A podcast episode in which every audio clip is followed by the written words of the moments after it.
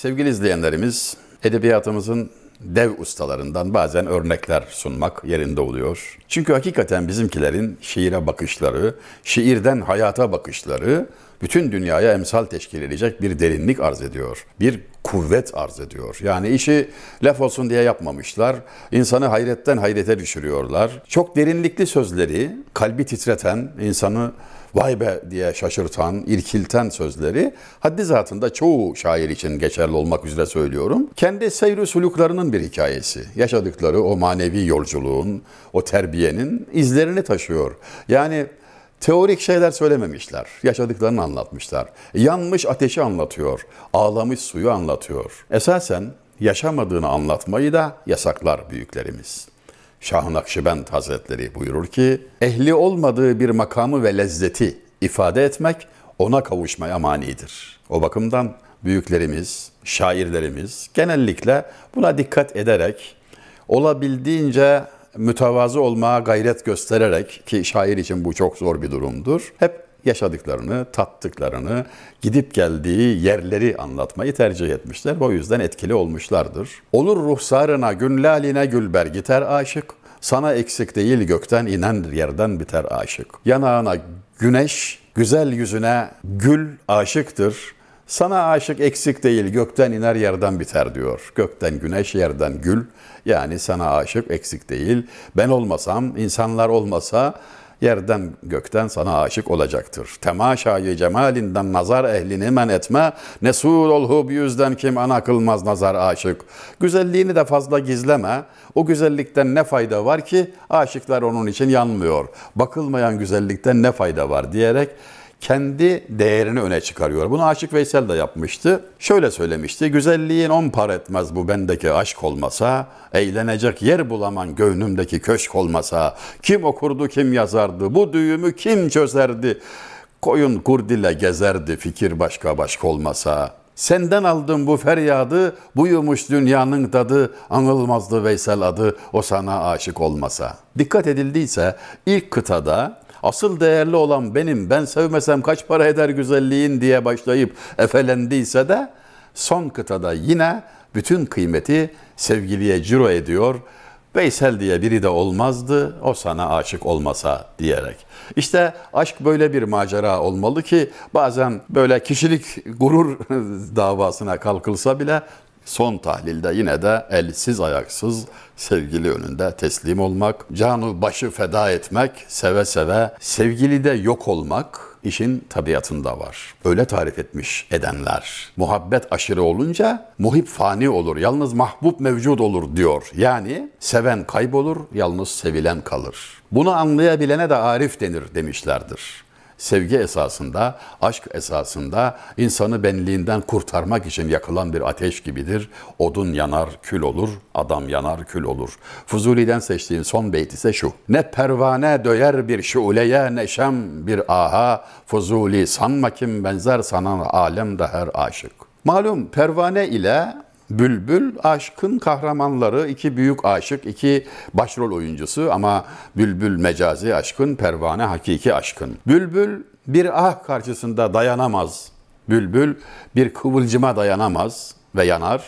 Gülün ateşine tahammül edemez ve yanar. Pervane ise zaten malum mumun küçük bir aleviyle kül verir. Bülbül de dayanamaz Pervane de ancak Fuzuli aşkın ateşine sen dayanabilirsin, senin gibi aşık bulunmaz diyerek yine kendini ön plana çıkaran sözlerini söylemiş. Döyer diye bir ifade geçti.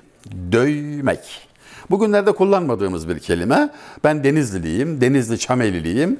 Yani ailemizin büyüklerinden anam dahil bu kelimeyi tanırım. Çok ağır bir acıya düşmüş olan birisine teselli sadedinde şöyle söylerler. Allah döyümlük versin. Yani tahammül gücü versin. Sabretme imkanı versin. Döymek dayanabilmek demek. Yumuşak G değil, Y ile yazılıyor. Döymek, tahammül etmek, sabretmek, katlanabilmek demek. Yani pervane de döyemez ama sen döyersin dedi Fuzuli. Bu döymek fiilini Yunus Emre'de de çok güzel bir yerde görüyoruz. Bu vesileyle Yunus Emre'nin harika ve çok kısa bir şiirini dikkatlerinize sunmak istiyorum. Niceler bu dünyada günahını yuyamaz, ömrü geçer yok yere ey diriga duyamaz. Bir nice kişilerin gaflet gözün bağlamış, hak yoluna der isen bir yufkaya kıyamaz. Bu dünya bir gelindir, yeşil kızıl donanmış. Kişi yeni geline bakıbanı doyamaz. Ey nice arslanları alır aktarır ölüm. Azrail pençesine bir yoksulca döyemez. Var şimdi miskin Yunus uryan olup gir yola. Yüz çukallı gelirse yalıncağı soyamaz. Sevgili izleyenlerimiz, hakikaten harika bir şiir. Hiç de ağır Osmanlıca ağdalı kelimeler yok. Sade e, halk diliyle, öz Türkçeyle yazılmış. Niceler var bu dünyada günahını temizleyemez. Günahıyla ahirete gider maalesef.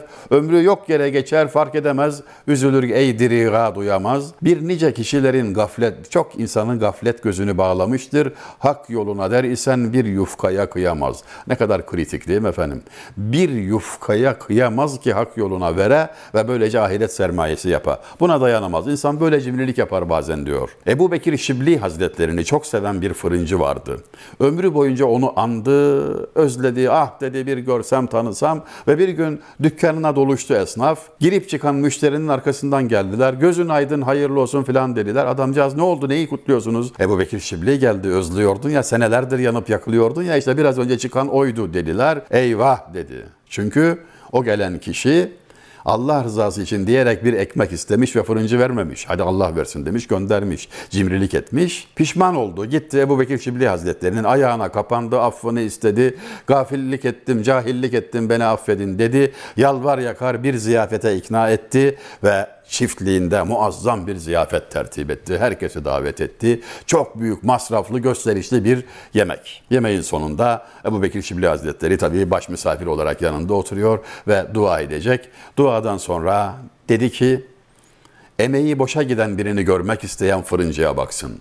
Allah için bir yufka vermedi, Ebu Bekir Şibli ile yemek yedi desinler diye avuç avuç altın harcadı. Vah dedi, boşa gitti.'' İşte derste herhalde böyle veriliyor. Son beyti okuyorum. Var şimdi miskin Yunus uryan olup gir yola, yüz çukallı gelirse yalıncağı soyamaz. Ey nice arslanları alır aktarır ölüm, Azrail pençesine bir yoksulca döyemez. Bu iki beytte de şunları söylüyor arslan gibi olan bastığı yeri titreten niceleri Hazreti Azrail geldiği zaman yıkar geçer. Ona dayanamaz. Bir yoksul gibi, bir aciz gibi bile dayanamaz. Ölüm karşısında herkes çaresizdir diyor. Ve şimdi son sözünü söylerken Hazreti Yunus, uryan olup gir yola, yani benliğinden sıyrılarak, iddialarından arınarak gir manevi yola. Çünkü her şeyinden arınırsan, servetinden, makamından arınırsan, Üniformanı çıkarırsan eğer, servetinden de ayrılır, kalbinden dünya sevgisini çıkarırsan, senden alacak bir şey bulamaz şeytan. Yüz çukallı gelirse yalıncağı soyamaz. Üzerinde kıymetli bir şey olmayanı yüz eşkıya, silahlı eşkıya gelse soyamaz. Soyulacak bir şey yok çünkü. İşte bu son mısradaki nükteye benzer şekilde bugünlerde kulağınıza çalınıyordur. Esaslı bir Karaca olan şiiri. Üryan geldim yine üryan giderim. Ölmemeye elde fermanım mı var? Harami var deyip korku verirler. Benim ipek yüklü kervanım mı var?'' Alelade bir türkü gibi dinliyoruz değil mi sevgili izleyenlerimiz? Dikkatle bakalım. Üryan geldim yine üryan giderim. Ben bu dünyaya çıplak geldim, çıplak giderim. Bu dünyada bulunan hiçbir şeyi kalbime koymadım. Adam gibi geldim gidiyorum. Ölmemeye elde fermanım mı var? Nesini seveyim diyor. Öleceğim neticede. Beni korkutuyorlar yolda eşkıya var, harami var deyip korku verirler. Benim ipek yüklü kervanım mı var? Ben haramiden, ben eşkıyadan niye korkayım? Soyulacak bir şeyim yok ki diyor.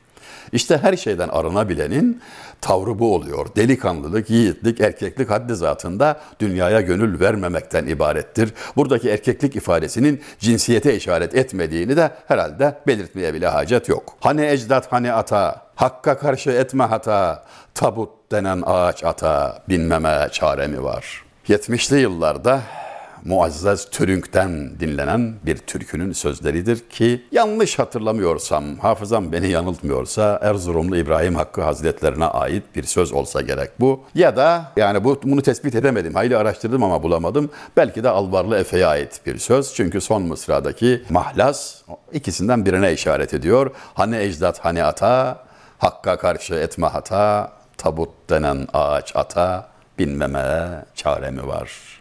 Ölüm ölene bayram, bayrama sevinmek var.